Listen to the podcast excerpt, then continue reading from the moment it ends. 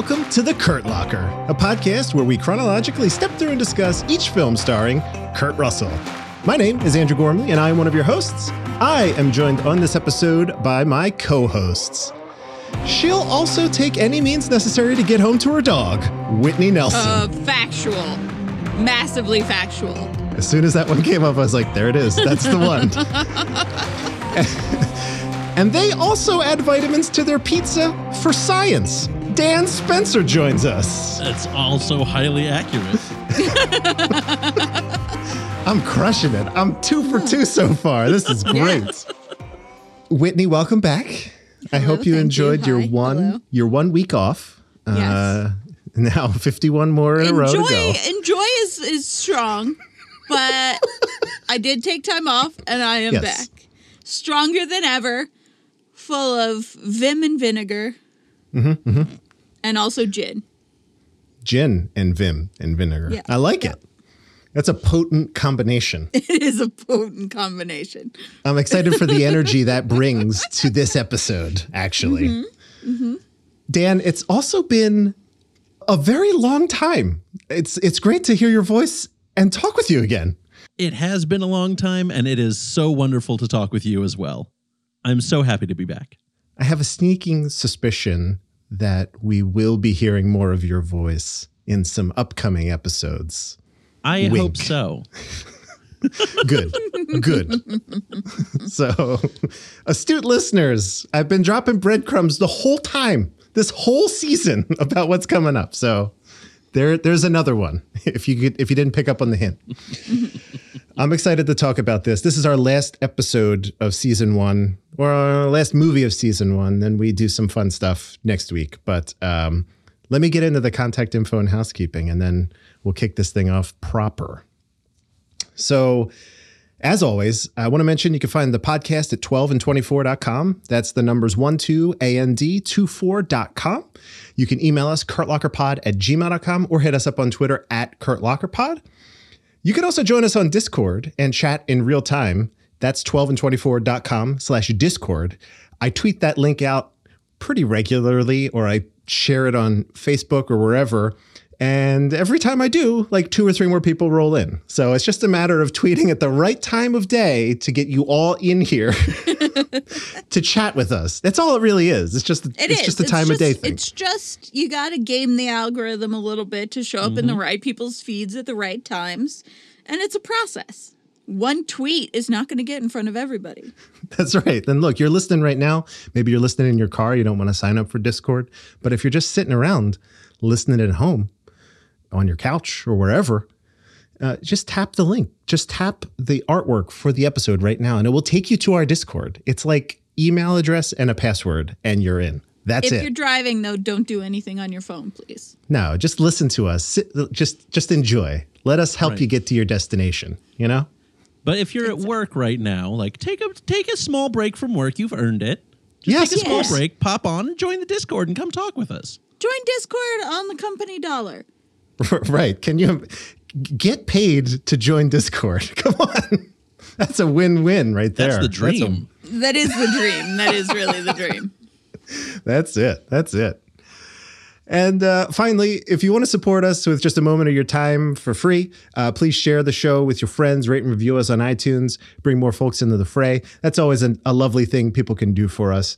And it makes all the difference in the world. So, you know, we get in more people's ears, and everyone, we share the love. We share the love. Even if you don't listen on iTunes, if you have the motivation mentally, go on iTunes and rate us.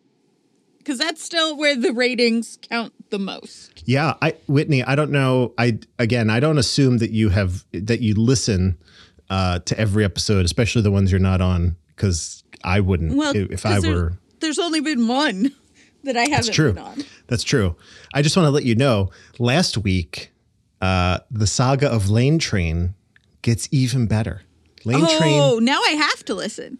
No, I'll just sum it up for you really quickly. Okay. It's really incredible, and I love it. Yeah. Remember how Lane Train gave us a confusing review, and then it was a confusing review, and then clarified the review. Lane Train clarified the review again last Tuesday or something like that. Okay, and said and updated the review. The title of the review is exactly the same. Great show. The body of the review is this. This show gets better every week. And that's it. So Whitney, congratulations. This is the best show we've ever done. Dan, this is a momentous occasion for you on the best show we've ever done. I am honored. I love Lane Train. Lane Train's in the Discord. Come on. Get over here. It's great. You gotta get in on it. I love our listeners. The Discord, just pops off with a lot of random stuff and a lot of related stuff. Yeah. It's amazing.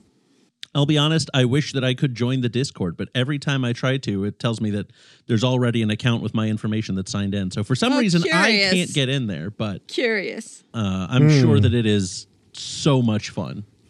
I'll talk to Mr. Discord about that. I have his... Mr. Herb Discord. Such a... Oh, yes, of the Virginia Discords. Exactly. That hit me in waves. Herb Discord. I don't know what it was about that combination of words. It's such a juxtaposition. I love it. Oh, my God. That's it. Do all that stuff. Review the show if you want. It's amazing. But most importantly, listen. Yeah. Thanks for listening. Hello, friend. Yeah. Welcome. You're the best. Dan, if you would, I would love... for you to tell us what we're here to talk about today. I would love to tell you. Today, we are talking about the movie The Strongest Man in the World. The plot synopsis from IMDb is, Dexter Riley and his friends accidentally discover a new chemical mixed with a cereal. Seems to give anyone temporary superhuman strength. Wow. The movie was written by Joseph L. McEveety and Herman Groves, and directed by Vincent McEveety. Co-starring alongside Kurt are an incredible cast of Joe Flynn, Eve Arden, Cesar Romero, Phil Silvers, Dick Van Patten, Michael McGreevy, and Richard Bacallion. Mm-hmm. Mm-hmm. Whitney, what do the critics and audiences have to say about this? Well, hopefully for the last and final time, we have no critical score for this movie. I hate it. This never bodes well. It never does. On Rotten Tomatoes, there is an audience score, however, of 39%. And now I don't have access to the big data machine directly in front of me. I don't know how that compares to other Dexter Riley movies, but it seems right on par. Let me see here. I have that information. So if we go Computer Wore Tennis Shoes, that audience score was a 40. Okay. And Now You See Him, Now You Don't. That audience score was wildly a 57. That is shocking. I cannot believe that, actually. Literally, that stunned me into silence. I did not have a reaction for that because I was too busy trying to process that information. Yeah. So this... And now we're back to 39%. Right. So the lowest ranked of the Dexter Riley films. I'm not going to tell you yet how I feel about this movie. I am going to say that the audience... scores for the three movies are not accurate, in my opinion. They do not reflect the reality that we live in, is what I would say. Okay. Correct. I agree fervently. Okay, good. So we do have a snippet of a 1975 New York Times review of this movie where Vincent Canby wrote... a Walt Disney comedy based on the old magic formula story that served the company well through thick, in parentheses, the absent-minded professor, and thin, in parentheses, the computer wore tennis shoes. The new film is nowhere near as funny as the first, but a lot better than the second. Vincent gets it. I think Vincent, even in 1975, understood what's going on. Okay. Yep. User Barton K on Rotten Tomatoes gave it 1.5 out of 5 stars and says, poster promised a Disney movie with Kurt Russell as the world's strongest man. He's barely in the movie. It's just a bunch of old dudes in a boardroom. pisses me off. Barton K.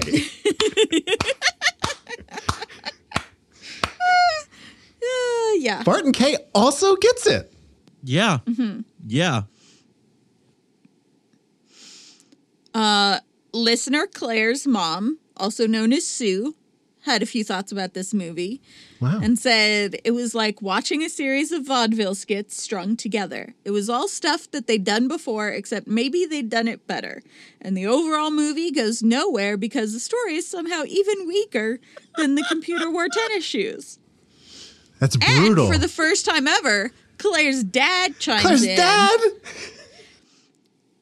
And in parentheses, Claire writes that he's saying this while hollering about how this can possibly be made in the same era as The Godfather Part 2 and Jaws. Well, this wasn't supposed to be a real movie. It was something you saw on Saturday mornings at the theater. I actually think that was Claire's mom, Sue, commenting to Claire's dad, who is hollering. Oh, but okay. Either way, context. This is made in the same era as The Godfather Part 2 and Jaws. Yeah. And it also is not a real movie. I'm going to go out on a limb here and say Claire's parents get it. Yeah. Yeah. I think we have three examples of people just getting it, right? Getting it, yeah. Oh, my gosh. Oh, my gosh. Dan, it's been a minute since we've heard from you, just on the podcast in general. So I'd love for you to kick things off about, just at a high level, I guess, did this movie work for you? It worked for me, I think, in the way that overall it was intended to work. By which I mean it was lighthearted fun. Mm-hmm.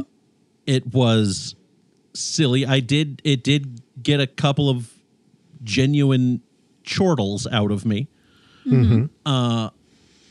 And I mean, I would say it's more of a Joe Flynn movie than a Kurt Russell movie. But really, this movie is an homage to just pulling the wildest faces. And I love that. I love making faces. And the people mm-hmm. in this movie make incredible faces. And so I'd say overall it worked for me for those reasons. Mm-hmm. Okay. Will I watch it again? No. It does not have that level of like rewatchability. Mm-hmm. But I'm glad that I watched it the once. Yeah. Have you seen the other two films in the trilogy? Are you familiar with them as well? Okay. Yes. All right. I've been watching them along with y'all. Even though I've not been, tasked to. God bless you. Oh, my God. I had seen The Computer Wore Tennis Shoes a while back when I was younger. And I remember enjoying it a lot more than I think was deserving. And then, oh, boy, Now You See Him, Now You Don't. Some mess. But anyway. Definitely, I think the weakest of the three. Now You See Him, Now You Don't. Yeah, like I'm just going to come out and say it. That's the weakest of the three. For me, it would be one, then this one, then two. For me personally, I agree. Okay, but Whitney thinks they just go down a linear decline. I think this one. I think as far as like. They're all endless shenanigans and pratfalls and pulling faces. And that's all any of the three of these movies are. The first one, The Computer Wore Tennis Shoes, had the most coherent plot. Two, with the house painting and the whatever, and I just couldn't with two. This one I do feel like was better produced overall, just as far as tightness of story and editing and whatever. It played better and felt like a faster movie than two did. But it's also far less Kurt Russell. It's true. And also far more nonsense and more racism. Oh, yeah. Yeah. So overall, I don't think that this one is great either. Any way you slice it, whether it's better than 2 or not, I feel like that's a debate between what gets you through a movie and what doesn't get you through a movie. Mm-hmm. I think 3 is better in a lot of movie-making aspects, but also is not as fun to watch because it is just a bunch of dudes in a boardroom the whole movie. Just dudes in boardrooms for all of it. And not any Kurt Russell, who has blossomed into manhood between the last movie and this movie. He sure has, yeah. I think this is a pattern that we have now seen where all of these Disney, and specifically these McEveety, whatever these two guys are, there just seems to be about 20 minutes of filler in everything they do. Like, they can't pull off a feature length necessarily, so they're like, let's just have 20 minutes in a boardroom, or let's have these guys hanging off a ledge for 20 minutes. Or in the last movie, Super Dad, as I opined about last week, there's like 20 minutes of like this guy about this guy's job that has no relevance to the story whatsoever. This movie kind of, I agree with Dan in that I'm not taking these films super seriously. Like, I'm not looking at them with like an incredibly critical eye. So it's fine. It was fun. I had a good time, but I certainly felt the lack of Kurt in this one. Like, and I think we said this before too, Whitney, on Now You See Him, Now You Don't, where they gave Joe Flynn a lot of this movie. And I still firmly believe that that guy works better in much smaller doses. Yeah. I think he's an incredible comic talent, but do I want to watch him? Yeah. Do I want to watch him do stuff for 20 minutes, like flip around a boardroom and chop a table in half? No, not really. Like, no. That diminishes it for me because they've given him too much. I think the special effects are, I don't know. The second one had more practical effects that I found really enjoyable and held up more than The Computer Wore Tennis Shoes, which is just a computer superimposed inside his brain. And then this one had a lot of wire work, and the wire work was very clearly wire work. Yeah. Every other thing they did as a practical prop looked amazing. Like the light post bending over, or the stuff he did in the boardroom with the weights where he like has it on its end and then tips it over sideways and whatever. That's clearly just a light prop. Yeah. And it looks amazing because he's a good actor and can pull it off. Anything that had wire work was very clearly wire work. No one was neutral in acting like they were on wires. That you could tell every single one of them was uncomfortable and on wires. I will say, I don't know if you two noticed this. So I watched this on Disney Plus because it was on there, which is great and very convenient. There were straight up, in my estimation, some shots of this movie that were just completely out of focus. Like, it was nuts. Like, they would cut to, it was mostly in the beginning when they would cut to, there were like cutaways to Joe Flynn reacting to stuff. And I'm like, this shot is unusable. But they're like, clearly, they didn't have the coverage, I guess. I don't know. This clearly 2 is like blatant and 3 is just overt. This is a money grab. They've made the same movie 3 times. And I do not think they have improved upon it since the first one any of those times. So I really think that there's less Kurt Russell. There's blurry shots. I just feel like they rushed through this in order to get that third movie out. And I don't know if it's because Kurt Russell was aging or because it was just a money grab. But I feel like while this one was overall tighter in the producing and like the camera angles and the whatever. Yeah. There's a lot of stuff that's like, they got one shot and it's out of focus, but they have to use it anyway, so they do, and stuff like that. It felt very rushed, this movie. They did not try to find a unique angle on it that made it a little bit different. I feel at least Now You See Him, Now You Don't had a little bit of this is different than the first one. This one did not have any of that. Yeah. Like what you said about the gags in Now You See Him, Now You Don't. At least there was ingenuity there about like, how many times can we convey that an invisible car just went by? We could break a fence. They could drive through paint. They could land in a pool. Like that kind of stuff was really neat. This was like, they lift things up high 7 times throughout the film. It's like, okay. And I had a really, really hard time. And again, so I've been made fun of my whole life for what I can suspend disbelief for and what I cannot. Because I will take just about anything without even hesitating as far as wild and outrageous plot concepts and whatever. But then the little nitty gritty things that stick in my craw are always random. They're not random to me, but anyway. Putting the strong juice in the car to make it go faster made me so angry. It made me so angry. You can't make a car stronger with strong juice. Can't you? No. It didn't make it stronger. It made it faster. It's car science. It's not car science, though. It's very basic. It is not car science. Niacin does nothing to a car. This is your in Now You See Him, Now You Don't, dipping the glasses in the invisibility fluid. This is and being able to still see through them. Yeah. No, the prescription doesn't work if it's invisible. Honestly, I'm still more mad about the glasses and Now You See Him, Now You Don't than I am about the car.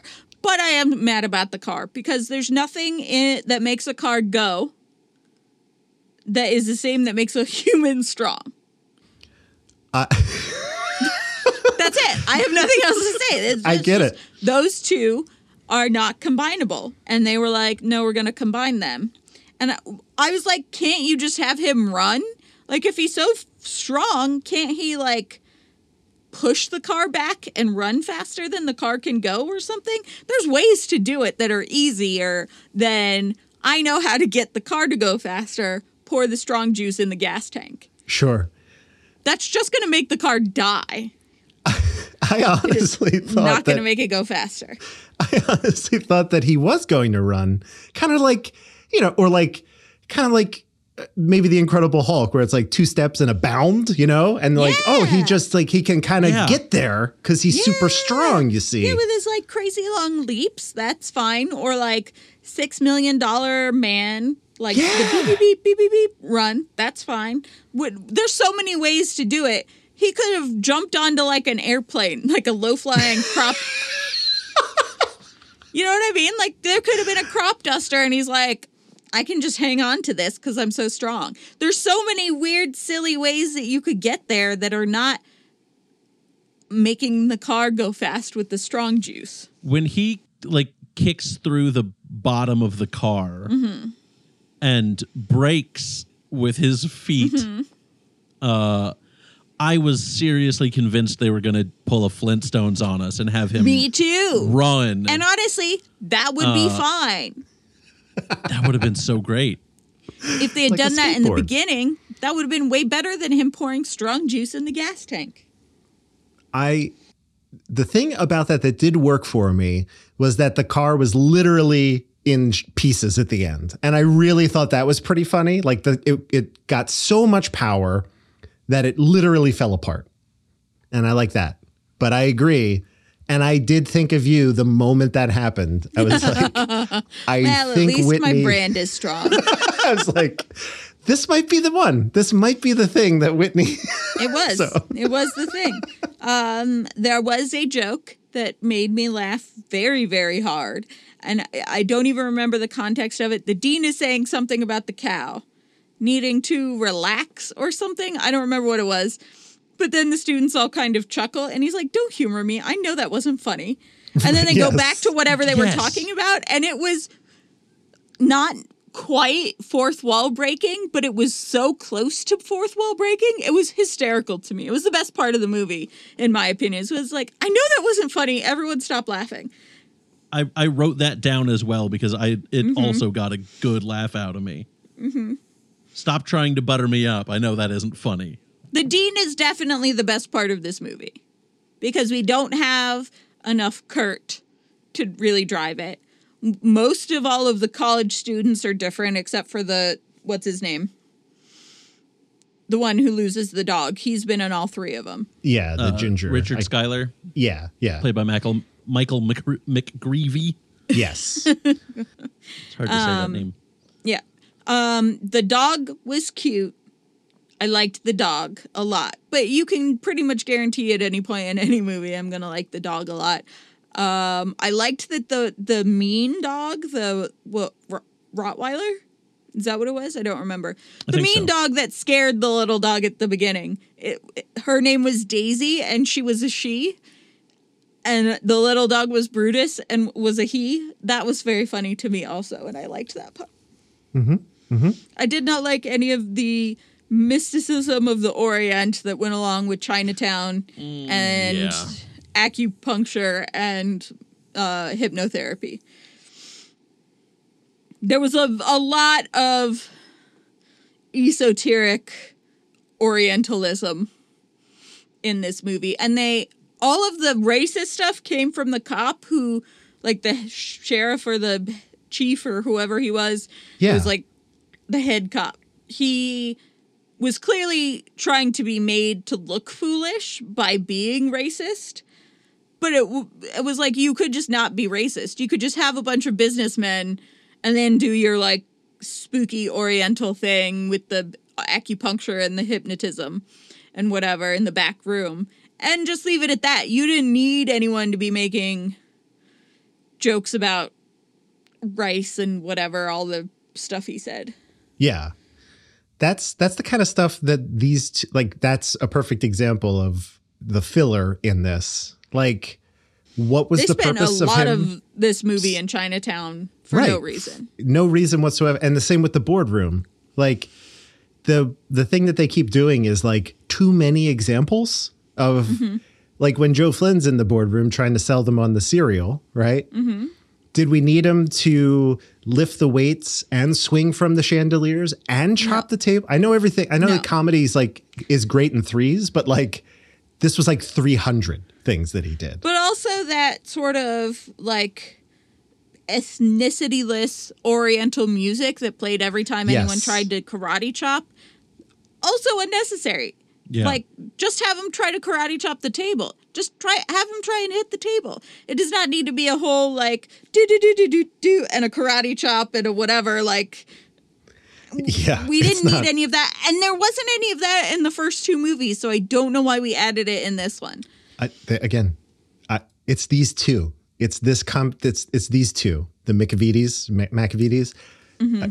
I was done with their shit at the last movie, which they also wrote and directed. And it was, as I told Eric, is like, it became increasingly obvious that it is an assembly line and that they don't care.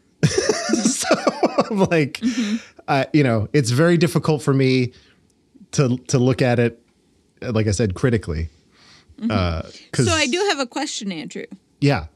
Are we going to do a segment talking about whether or not Kurt Russell is attractive? Whitney? Yes. I thought you'd never ask. I'm going to, here. A brief moment of, is he hot in this one? You just want to know, what movies is he pretty in? That's a heavy burden for me alone to bear. Maybe just his character in the last one bugged me enough that I didn't think he was as dreamy. He's very dreamy in this film. I can't with this intro. Is he hot in this one? It might be the best 30 seconds that I've ever laid into digital format of any kind. I know people really like Pop Quiz Asshole and in Cool Breeze Over the Mountains, and I know that's a banger, but this this is like right there with it. Maybe just over it as far as I'm, you know. Whitney, I don't know if you're aware of this. In your absence last week, Eric and I were tasked with this question. We still ran the segment in your honor. Mm-hmm. And we determined that, yes, he was hot. Not in a traditional way and not throughout the whole film, but he became hot at the end. So in this movie, what are your thoughts? Is he hot in this one? Yes. Yes. This is the first time that Dexter Riley is attractive.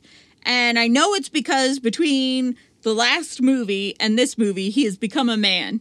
He's gone from being like an attractive teenager to like a man. Like he has a jaw now. His neck got thicker. He's clearly heading toward the like Snake Plissken thing. And you can see it happening. And he's not Dexter Riley-ish in this one. And I don't know what I mean by that other than he's not in it very much and he's not kind of a whiny weirdo. I don't know. Yeah. I don't like Dexter Riley in the first two. But he's in this one though. But in this one, he's not really Dexter Riley. He's more just side part Kurt Russell and he is very attractive. Uh-huh. All right. Like I said earlier, blossoming into manhood. There you go. And I'm here for it. Dan, you seem to agree. You seem to agree with this estimation. I'm in full agreement. Yes. It's the more defined jawline, and I think the jaw was like the big thing. Yeah. The like, jaw was real good. I had something in my throat there. Don't know what that was.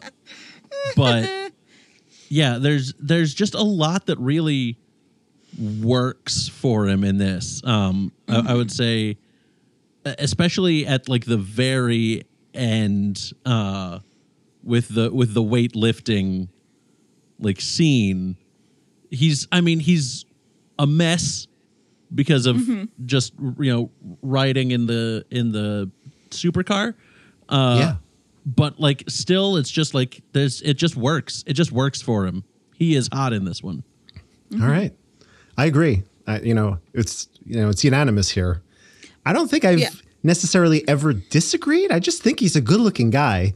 And then, well, that's the thing is, I think it's not controversial when I say yes, he was hot in this one. I think it's more controversial when I say no, he wasn't hot in this one. And I can't necessarily always pin my finger on why it's yes and why it's no, because overall the answer is yes, he's an attractive man. When I talk about his Christmas movies, I call him Hot Santa. Which, it has a lot to do with the character. It's the charisma. It's the energy that he's bringing to it. That's... Well, and he has charisma that he brings to everything. He's got that little twinkle in his eye that's, like, always appealing. But some characters he plays are less appealing and some are more. And also the hair. The hair has a lot to do with it. Like I said, I'm very unsure how things are going to shake out for this segment when we get into Mullet Town, because that's kind of prime Kurt Russell age, but also prime mullet time. And I generally do not approve of mullets. So we'll see how it goes. I don't know. His hair has played a big part in it. So in his like late teens, early 20s so far. So we'll see how it goes in the next season. Yeah. All right. This is great. It was a little out of order, I'll take the blame for that. Usually, is he hot in this one? Comes before our thoughts, but we kind of just like rolled right into it. We were anxious to talk about this one. Yeah, as like the third in the series. We all had opinions we needed to share first. Yeah. Before we move on to the next thing, I want to ask you both a question, because I sat down after this one. And again, it felt like a little bit better about this one than Now You See Him, Now You Don't. But overall, I still think Computer is the best, not technically the best or whatever, but like the most fun to watch as far as I can tell. But I want to talk about Medfield College, because I was thinking about this and the theme of these three movies. Insolvency? Yeah, the dean is awful at his job. They were absolutely right to want to can his ass. And also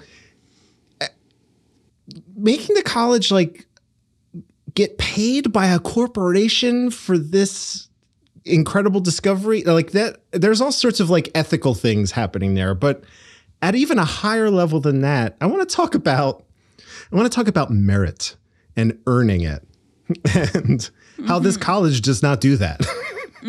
Because everything they have done to get money so far has exploited some loophole. And I just want to know how that makes either of you feel, because I'm conflicted about it. They won the contest because he was a computer. Okay. They were able to, I don't even really know what they did with the invisibility. They stopped a crime, I guess.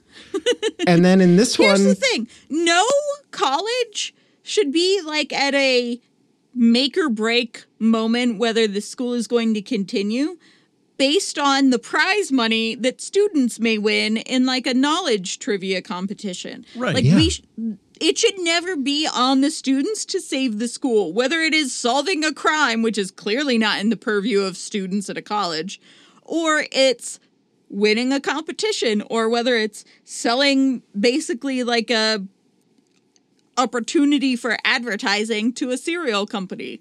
Like, none of these things are things that should hinge the entire fate of a college on. It should be in the budget year over year. And that has bothered me every time. Yeah. It's, the message is like almost pro cheating. Like, it's not quite that explicit, but like, thank God they cheated. So they were able to like live to fight another day. And I'm just not super sure that that's a good message. I don't know. Well, I also don't think putting it on the students to like keep winning their education is a thing that I agree with. I don't think that like these students should be fighting to live another day if their school is shit. And that was what I was going to say, is like, great, you live to fight another day and keep going at this pretty janky school. Way to go. I hope you're ready in another few months when you need to pull another $6,000 out of your asses to save the school. So here's the thing also, right?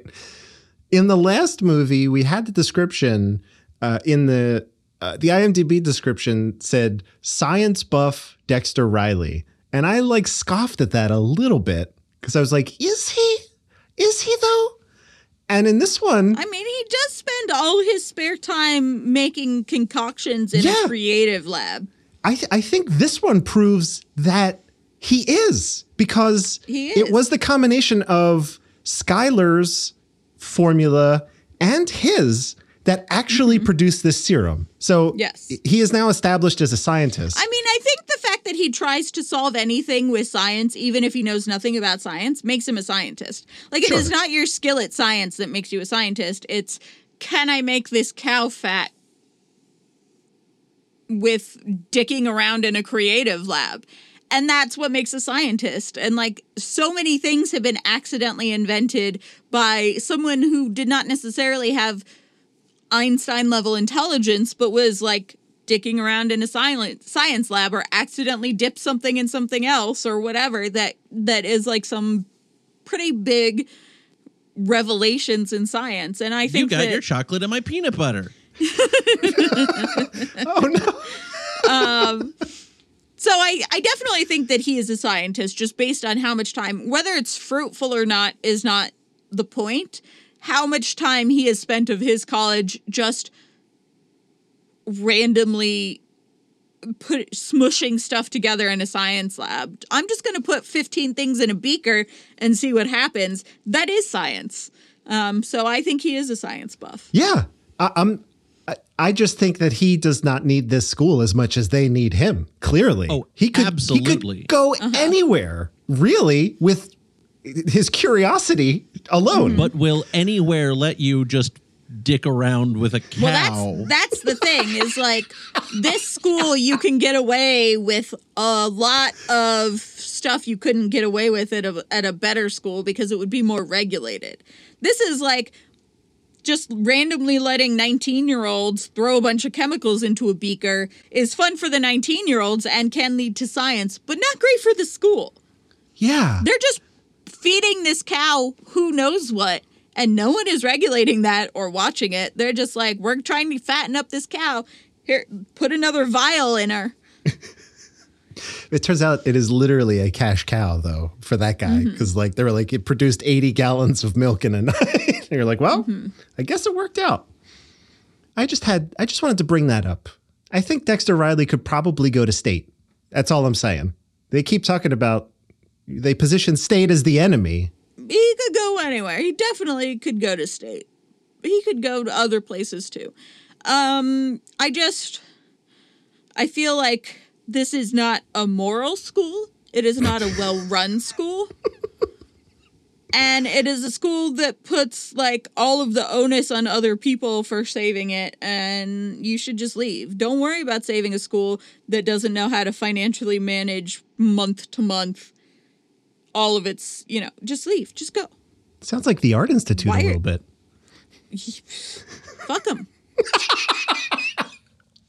I think that might be why we actually didn't get a fourth Dexter Riley movie, is because Medfield just couldn't get saved, and they finally had to close it down. That's good.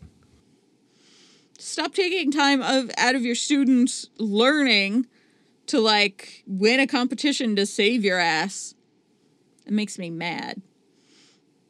But, again, this is a time before prisons and colleges were so openly, like, profit schemes. Yeah. Now, in this day and age, you could never sell a trying to save the school college movie, because we don't be like, these people literally ruin lives for a living.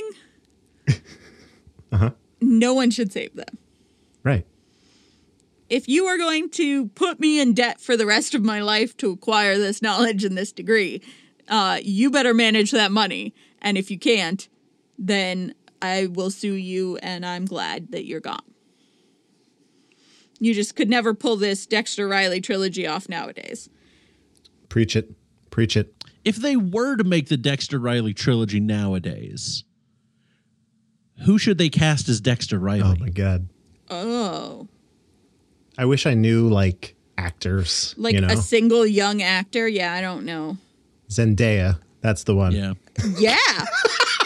It's always Zendaya. That is 100% the correct answer. Yes, I did it. You did. You Gorm did do it. Is killing it. That is who. In fact, remake any Kurt Russell movie in the next 10 years of, like, chronology of his movie making. Replace him with Zendaya in any single one of them. Perfect. I'm in. Sold. Gold. Absolute gold. Get Hollywood on the line. Hollywood, I know you're listening. We're available. We've got a solid gold picture for you. Escape to New York with Zendaya. Like, what? I'm into it. I'm there. Escape from New York. I'm there day one, you know? Yeah. Same. Yes. So I think, I think we covered this. I always assume... There are some movies, I don't know if this is true of both of you, there are some movies where I sit down and I'm like, I think I'll take notes during this movie. And then there are ones like this where I'm like, I'm just going to let this one wash over me. I'm not going to try to like pause this it to scribble notes. This one's going to just happen to me. Yeah. And I'm just going to say the vibe that I got. Pretty much. I don't have like specific things, but.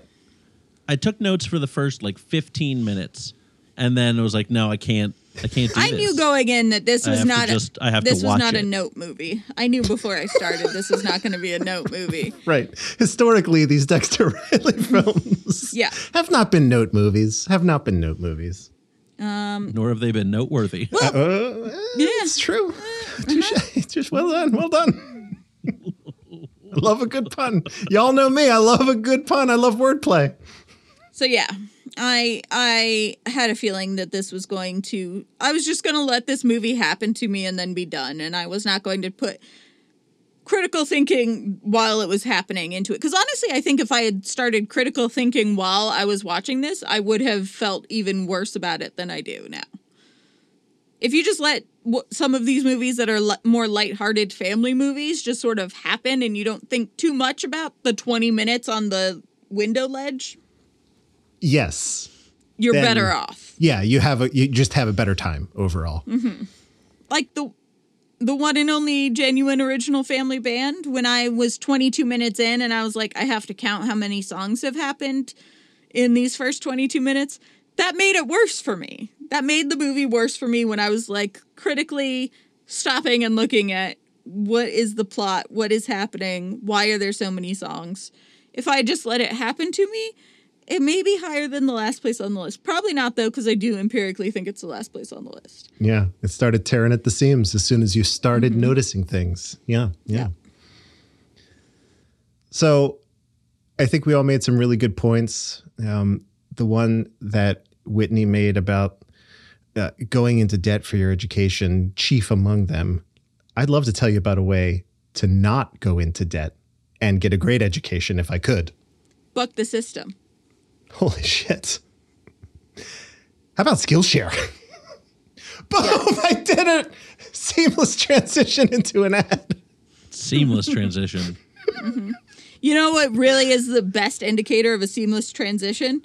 When you stop your transition to talk about how seamless it was. I love it. That's when you know it was a seamless transition. I'm never going to read what they send me.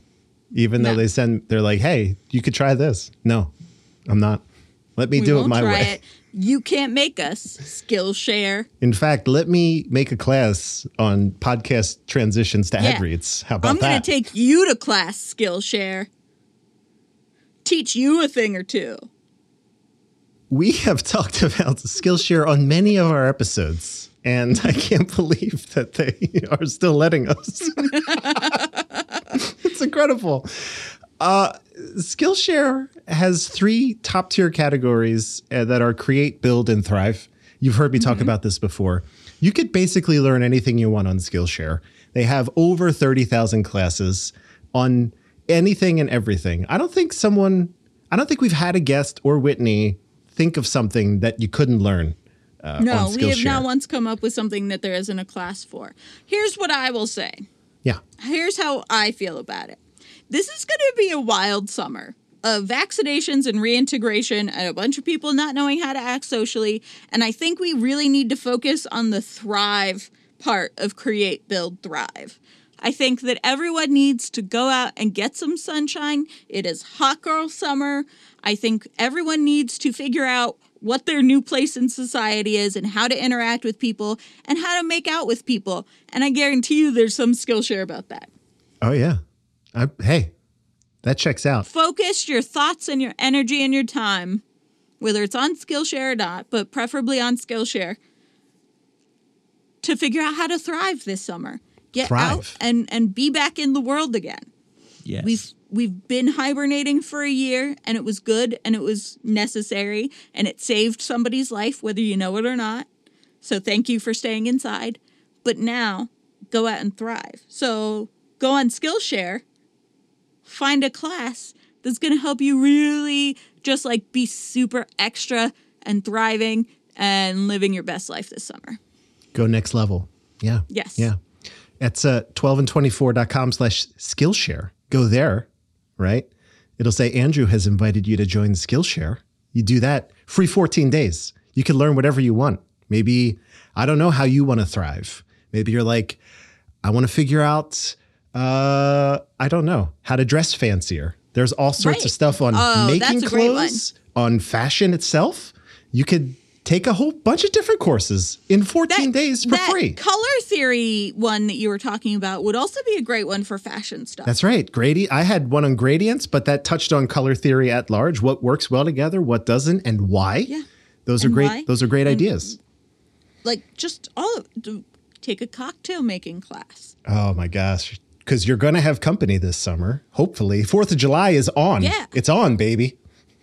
Use it to bring people back to your flat as like, I'll make you a smoked fancy tiki drink. Yeah. Or a fancy like smoked vanilla bean old-fashioned or something. That'll get it done. That'll get people that'll seal the deal. Back to your place. I will go to anybody's place if they make me an old-fashioned smoked vanilla bean. Really focus this summer on what is going to make you thrive, and I guarantee there will be a class for it on Skillshare. So do that.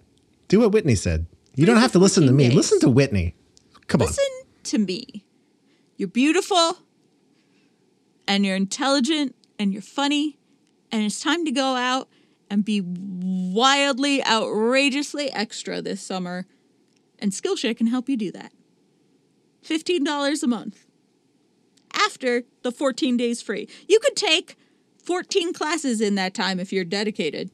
You could. You could. Some classes are 30 minutes. Some classes are 3 hours. But all of that fits within the purview of a day. One a day for 14 days. Yeah. 2 weeks later, be the beautiful butterfly this summer that you're supposed to be. How'd you get this good at shuffleboard? Skillshare. Skillshare. Well, that's fun. Shuffleboard.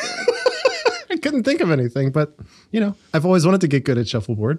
I'm shitty at it right now. Mm-hmm. I've always been really drunk when I've played shuffleboard, so I would not say that I'm good at it, but every time I've had the best time. There you go. There you go. That's that. 12and24.com/Skillshare. Do it. Make it happen. Tap on the artwork for the show right now. It'll take you there. Super easy. Unless you're driving. Unless you're driving. Don't do it when you're driving. Don't do it if you're driving. That is not thriving. Yeah. Don't even put your phone in do not disturb while driving mode, please. Mm-hmm. That's it. We did it. We did do it. We're most of the way through right now, but I have a feeling that Lane Train was right, and this might be our best episode ever. So I'm just saying. Well, Whitney. Yes. It sounded like you were about to disagree with me there for a second, and I'm not having it. I was not about to disagree, but it was probably good that you cut me off midstream because I don't know how I was going to follow that. It sounded like a negative well. I don't know. It was like, but okay, we're good. It just came out of me. I don't know what was going to happen next, but it's probably good you stopped it. This is your movie, okay? I think Wikipedia has a pretty decent plot synopsis here. Maybe a little too much. A little too much, I think. But yeah, I'm going to go with the Wikipedia synopsis because I feel like it's the best overall summary. So here's what happens in this movie. Medfield College's Dean Higgins is about to be fired for financial mismanagement due to extreme overspending by Professor Quigley's science class. This is wild to me. Renting a cow for $15 a day. Sorry, this is not Wikipedia. This is Whitney.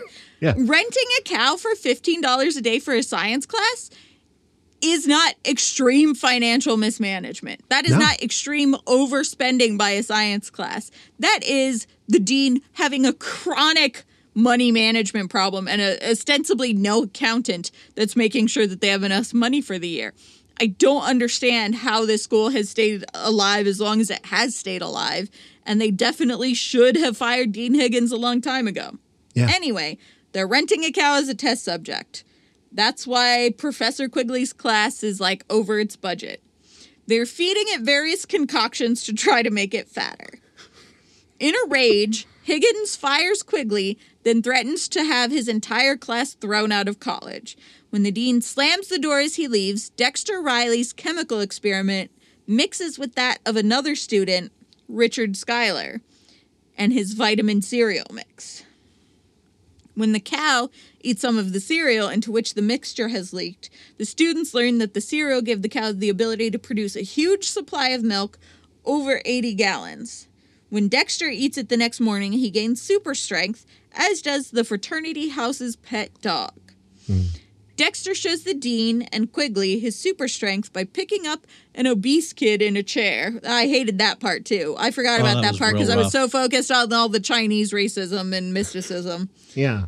The whole thing with the fat kid, who really was not even that fat. No, well, that's what I was a little confused. I was like, what? Yeah. Was that kid's name Elmer, I think, maybe? Elmer. I don't know. And I was like, why are they giving this kid so much shit? It's fine. It's not fine. No, I mean it's weird that they I don't know. He was not obese. It's like he was not obese. Yeah, that's like chubby, the weird thing. Not obese. Sure. Anyway, Dexter picks that kid up in his chair in his right hand and Schuyler with his left hand, And Higgins jumps on this as an opportunity to get Medfield out of its financial slump and keep the Board of Regents from firing him. He takes the formula-laced cereal to the board of the Crumply Crunch Cereal Company and demonstrates its effects to the board and its president, Aunt Harriet Crumply, who's played by Eve Arden. And she does a lot of good, like, face-making. You know, as Dan said, there's a lot of face-pulling in this. She does a good amount of it. I don't understand the whole aunt thing. That seemed to be like a whole thing, but the whole board called her aunt. They were definitely not all cousins. Anyway, that's neither here nor there. Mm-hmm, mm-hmm. The Eve Arden Cereal Company decides to advertise the powers of the formula-laced cereal by challenging Crinkle Crunch, who is a rival cereal company run by Mr. Kirkwood Crinkle, to a competition between their sponsored weightlifting team and Medfield's, which does not currently exist, to see which cereal can give the other greater strength. Crinkle sponsors the well-funded State College, who has been the rival through all of these movies. Crinkle has a mole, Harry, played by Dick Van Patten, who is on the inside, who tells the Crinkle president about the formula. He's like, they're going to sandbag you. They have a formula, scientific formula that's making the cereal strong. It's not the cereal itself. Yeah. So he hires AJ Arno, literally fresh out of prison. Picks him up 10 seconds. In 10 seconds out of prison. Yeah. So he hires AJ Arno and one of his goons. This Wikipedia says some of his goons, really just his one goon who is also getting out of prison the same time as AJ Arno, to steal it, to steal the formula. They break in, but are almost caught before they can get the formula. They then kidnap Skylar, as no one knows that Dexter's chemical was the vital ingredient of the formula rather than Skylar's vitamins. They take him to Chinatown, where they use Chinese torture. No, it's just acupuncture. Huh? Again, there's a lot of opinions. If there's one thing that I've learned so far in this Kurt Russell podcast, it has nothing to do with Kurt Russell, but about what things Wikipedia will allow, like, personality judgments and whatnot. Of course. Like, they're so against biased reporting and won't let you use anything that has, like, emotional language. And I've dealt with Wikipedia professionally, and they are so particular about certain things. And then in these movie summaries, they're like, Chinese torture, no one cites that. That's not a thing. No. It does not happen. They do not torture this guy. In fact, they specifically make a point of him being pleasant and happy while this happens. Anyway. So they use Chinese torture and hypnotism to get the formula. They then hypnotize him to return home and forget everything that happened to him and not tell what happened. This accidentally causes him to steal a police car, leading to a car chase, which gets him thrown in jail. Fortunately, without Dexter's chemical added in, the formula Crinkle Crunch has in the cereal does not give super strength. When Crinkle tries it, he ends up breaking his hand. While he berates the mole on the phone, the mole realizes that if they do not know the formula doesn't work, Medfield doesn't know either, and they will lose the weightlifting competition because they don't have the right formula. Mm-hmm. On the day of the competition, Dexter realizes it was his formula that gave the cereal super strength, not Skylar's.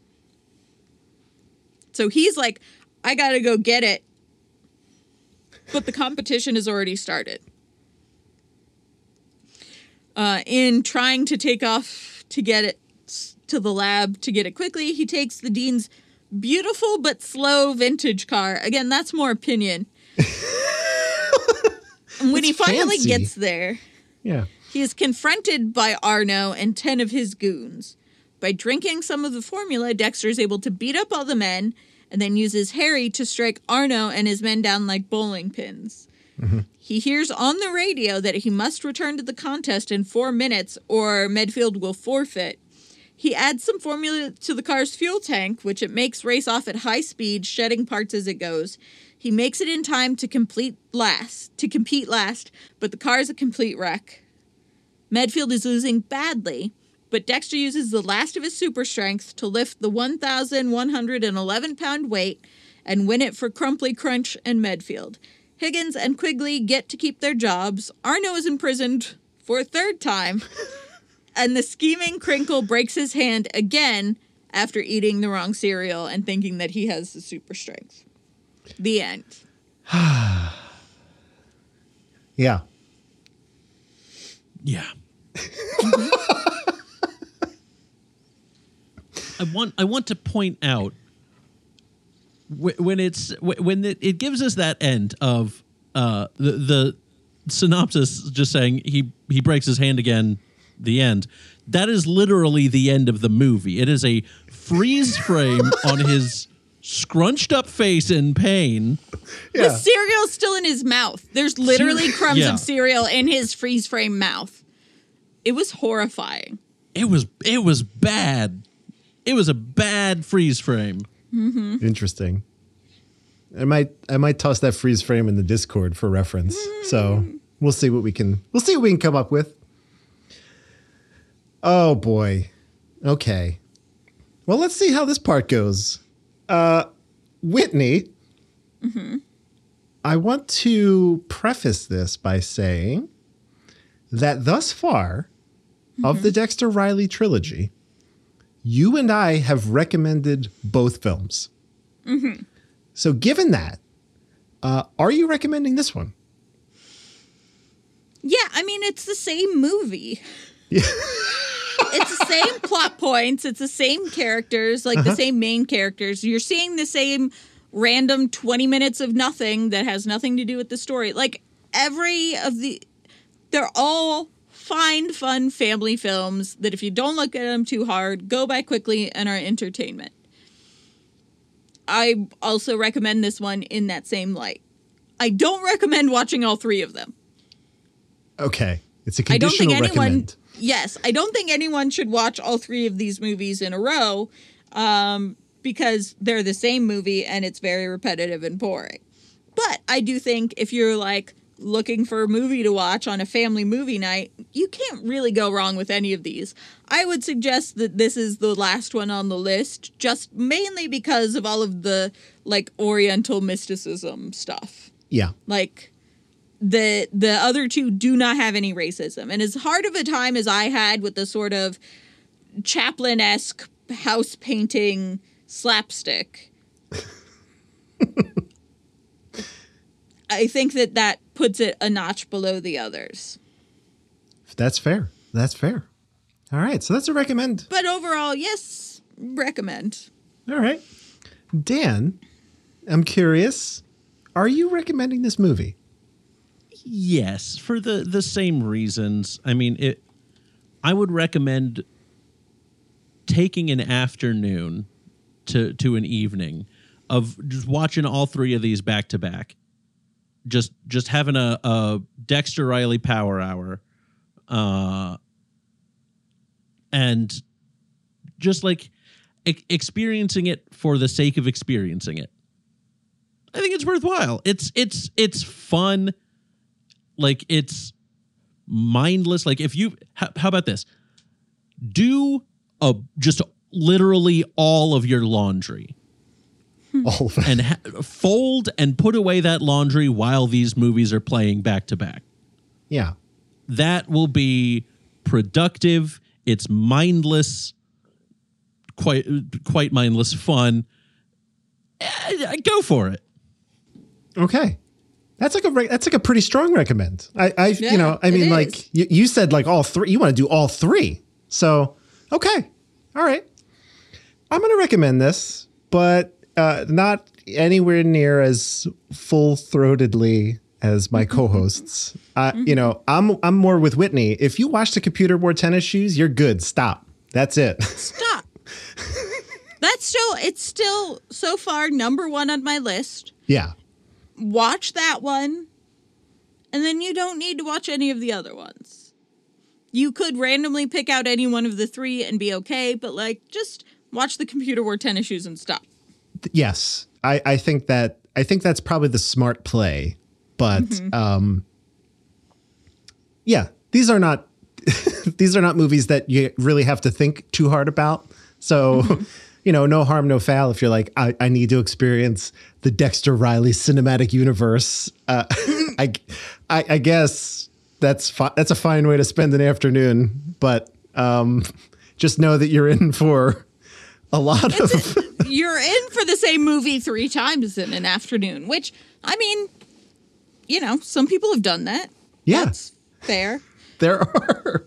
I dated someone once who watched Reservoir Dogs 4 times in 1 day. There you go. There are some people that can do that. I can't.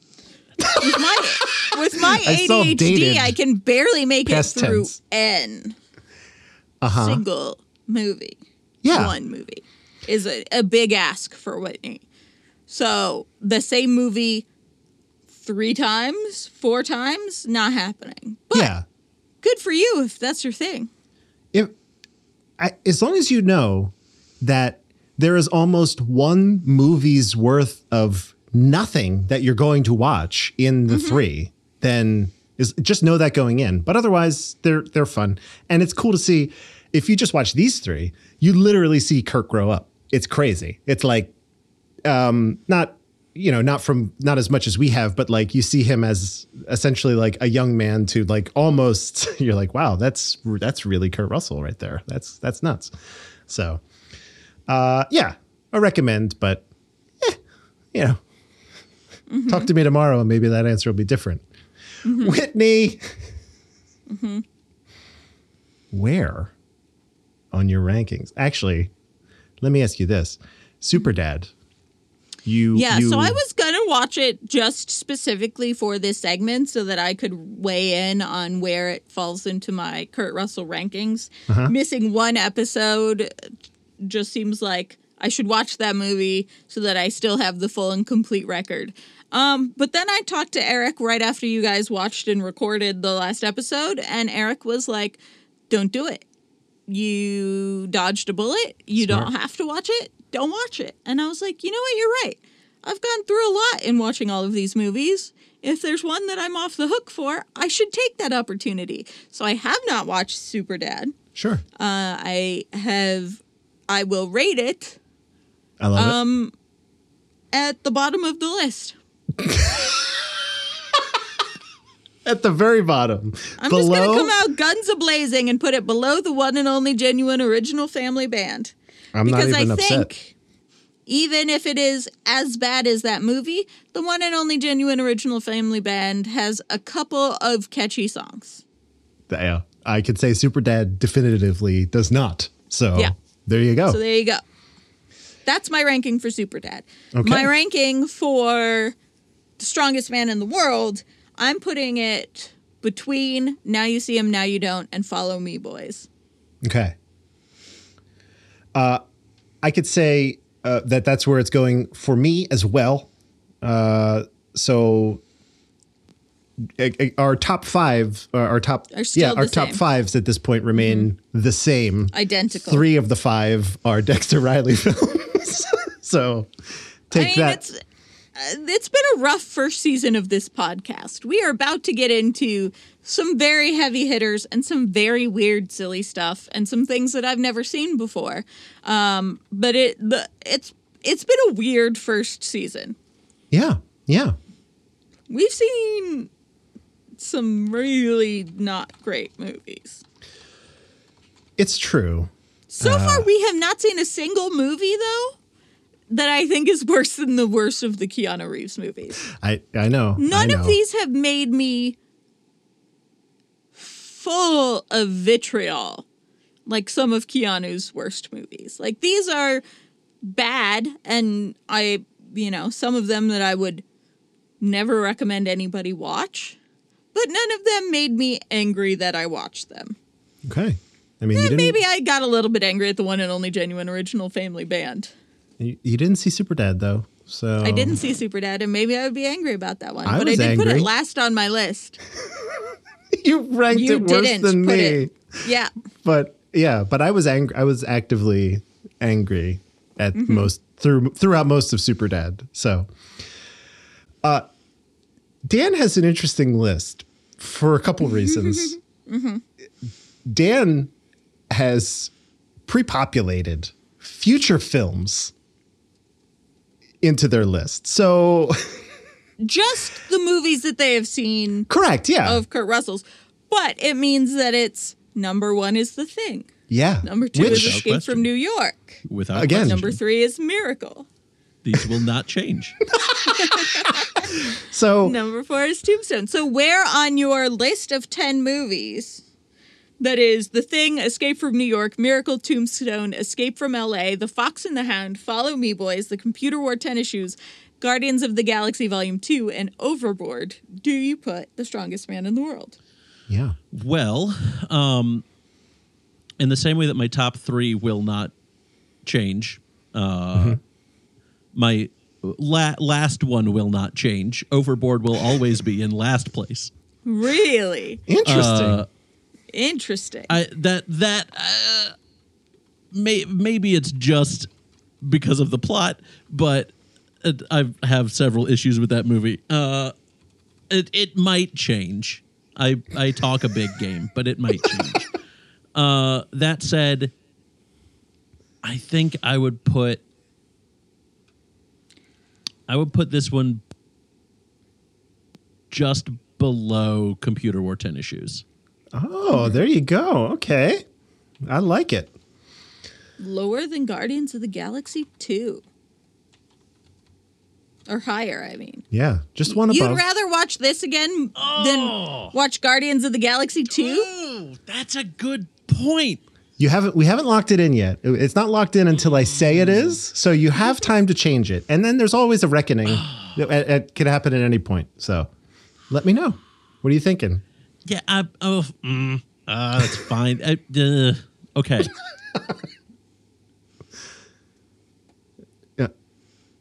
going to leave it? No, we're going to put it below Guardians of the Galaxy 2. Okay. Yeah. Yeah, that's the right decision. All right. Yeah, I didn't. I may need to rethink my whole list. There, Guardians of the Galaxy 2 might need to move, but I need to think about it. Computer Wore Tennis Shoes. Like I said, I remember enjoying it more than I think it deserved, and that will definitely need to move around somewhere on my list. Mm-hmm. But we'll get there. Well, this makes me very interested to watch Overboard again because I'm pretty sure that I watched it at like 16 on TBS on like a Sunday afternoon. That sounds about right. Yeah. Yeah. And I don't remember negative feelings about it. I don't remember positive feelings about it, but I also don't remember negative feelings about it. So I'm very curious to see it again based on your extreme distaste. It's dead last. I know that I maybe in the minority there, but it is a highly problematic movie. Well, I remember something about that. I don't remember like at the time thinking this is problematic, but I remember a lot of conversation about it being problematic. And didn't they do the gender swap version of Overboard recently? They did. Mm-hmm. And that's still problematic. Well, we'll see. I don't remember anything about it. They changed a lot, but not the thing that was wrong with it. It's weird. Right. All right. Well, for now, that's all locked in. So we got it. And again, we have reckonings every season. So if things need to move or shift or change, that opportunity is there. But it's looking good. Yeah, I don't know how much will change. Yeah. For our list so far, Whitney, is that what you're saying? Mm-hmm. Yeah. I mean, we're going to have the reckoning out of, just habit at this point, but it'll just be full of fun facts more than like list but changing. That's in the Heather might move up for me in retrospect. That's an interesting one. Hmm. Yeah. All right. We'll have to see. We'll see. So that brings us to next week, actually, where we will have our reckoning episode. If you're not familiar with that, that is where Whitney and I, and maybe a guest, I don't know, we just review this first season. So You hear us make reference to the big data machine. I'm always taking notes about things. So we have all sorts of little fun facts about this season so far, if you've been listening along, following along. And that's a short episode. What are we talking, Whitney? Like 20, 30 minutes maybe? They're never super long. Definitely. I mean, our lists are not very long, and our top 5 is identical, so I don't think that's going to be changing. Yeah. We'll see. So that's going to be a quick one. Should be a quick one. Yeah. So here's what I'm hoping is we move into season 2, which is 5 years in the future after this film, with Used Cars. That'll be our first official film of season 2 of the Kurt Locker. However, as Eric informed me last week, in the middle is the Elvis film, right? The one that is John Carpenter directed Kurt Russell. He discovered him, saved him. And I know, Whitney, you have a huge crush on Elvis the person. So maybe we do like a bonus episode. I don't know, because we decided not to do TV movies, but I feel like this one feels might be worthwhile. This one might be a little bit of a outlier, but I think maybe might be worth it. Yeah. So keep your eyes and ears peeled for that. Definitely Reckoning next week. And then the following movie will either be Elvis or Used Cars. But, you know, we'll play it by ear. So that'll be great. I'm looking forward to whatever one we end up going with. Yeah. We're out of this weird Disney vortex that we've been in. So great. I love it. That brings us to the end. We did it. Team, we did it. We made it. We did do it. We did the thing. We did the dang thing. This has been incredible having you on. Thank you for taking the time. Of course. Thank you so much for having me. This has been so much of a blast. You are a very active person on our Discord and on the internet. If people wanted to find and follow you, where would they do that? You can find me online basically wherever you can have an account. I probably have an account that is at Dantendo64, D-A-N-T-E-N-D-O-6-4. I am most active, I would say, on Twitter, where I talk about hockey and the various podcasts that I do and other sorts of things. So follow me there, and I will talk a whole lot about stuff. You can also follow me on Instagram, where I forget that I have an Instagram. So where on Instagram where you forget you have. Okay, I understand. Yep. It's kind of like follow how Evan was. And see like maybe one picture every couple of months. It's an event, though. It's an event. You're like, oh my God. I guarantee it sends a push notification. It's like Dantendo64 has posted for the first time in a while. Exactly. Yep. That's great. That's great. Whitney, people missed you last week. Where can they find you on the internet? Well, if you want to see what I ate for dinner or what weird thing my dog or cat is doing, you can follow me on Instagram at Whitney Nelson, N-E-L-S-E-N. And then on Twitter, I'm at Whitney_Nelson, N-E-L-S-E-N. But that is fewer and further between. Closer to how Dan is with Instagram is how I am with Twitter. Pop in every once in a while for a random thought to throw into the void, and then I disappear again. Andrew, where can we find you on the internet? I'm everywhere. Not everywhere. I'm most places at Dark Driving. Twitter and Instagram being the most active of those two. Find and follow me there. That'll be great. And on the Discord, please join. I can't stress that enough. I'm on there all day. It's just open on my computer all day. It's great. I love it. And that's it. That's it. We did it. I am going to press the button. Where's the button? There's the button. Oh my gosh. And say thank you all for joining us. And in the immortal words of Jack Burton, sit tight, hold the fort, and keep the home fires burning.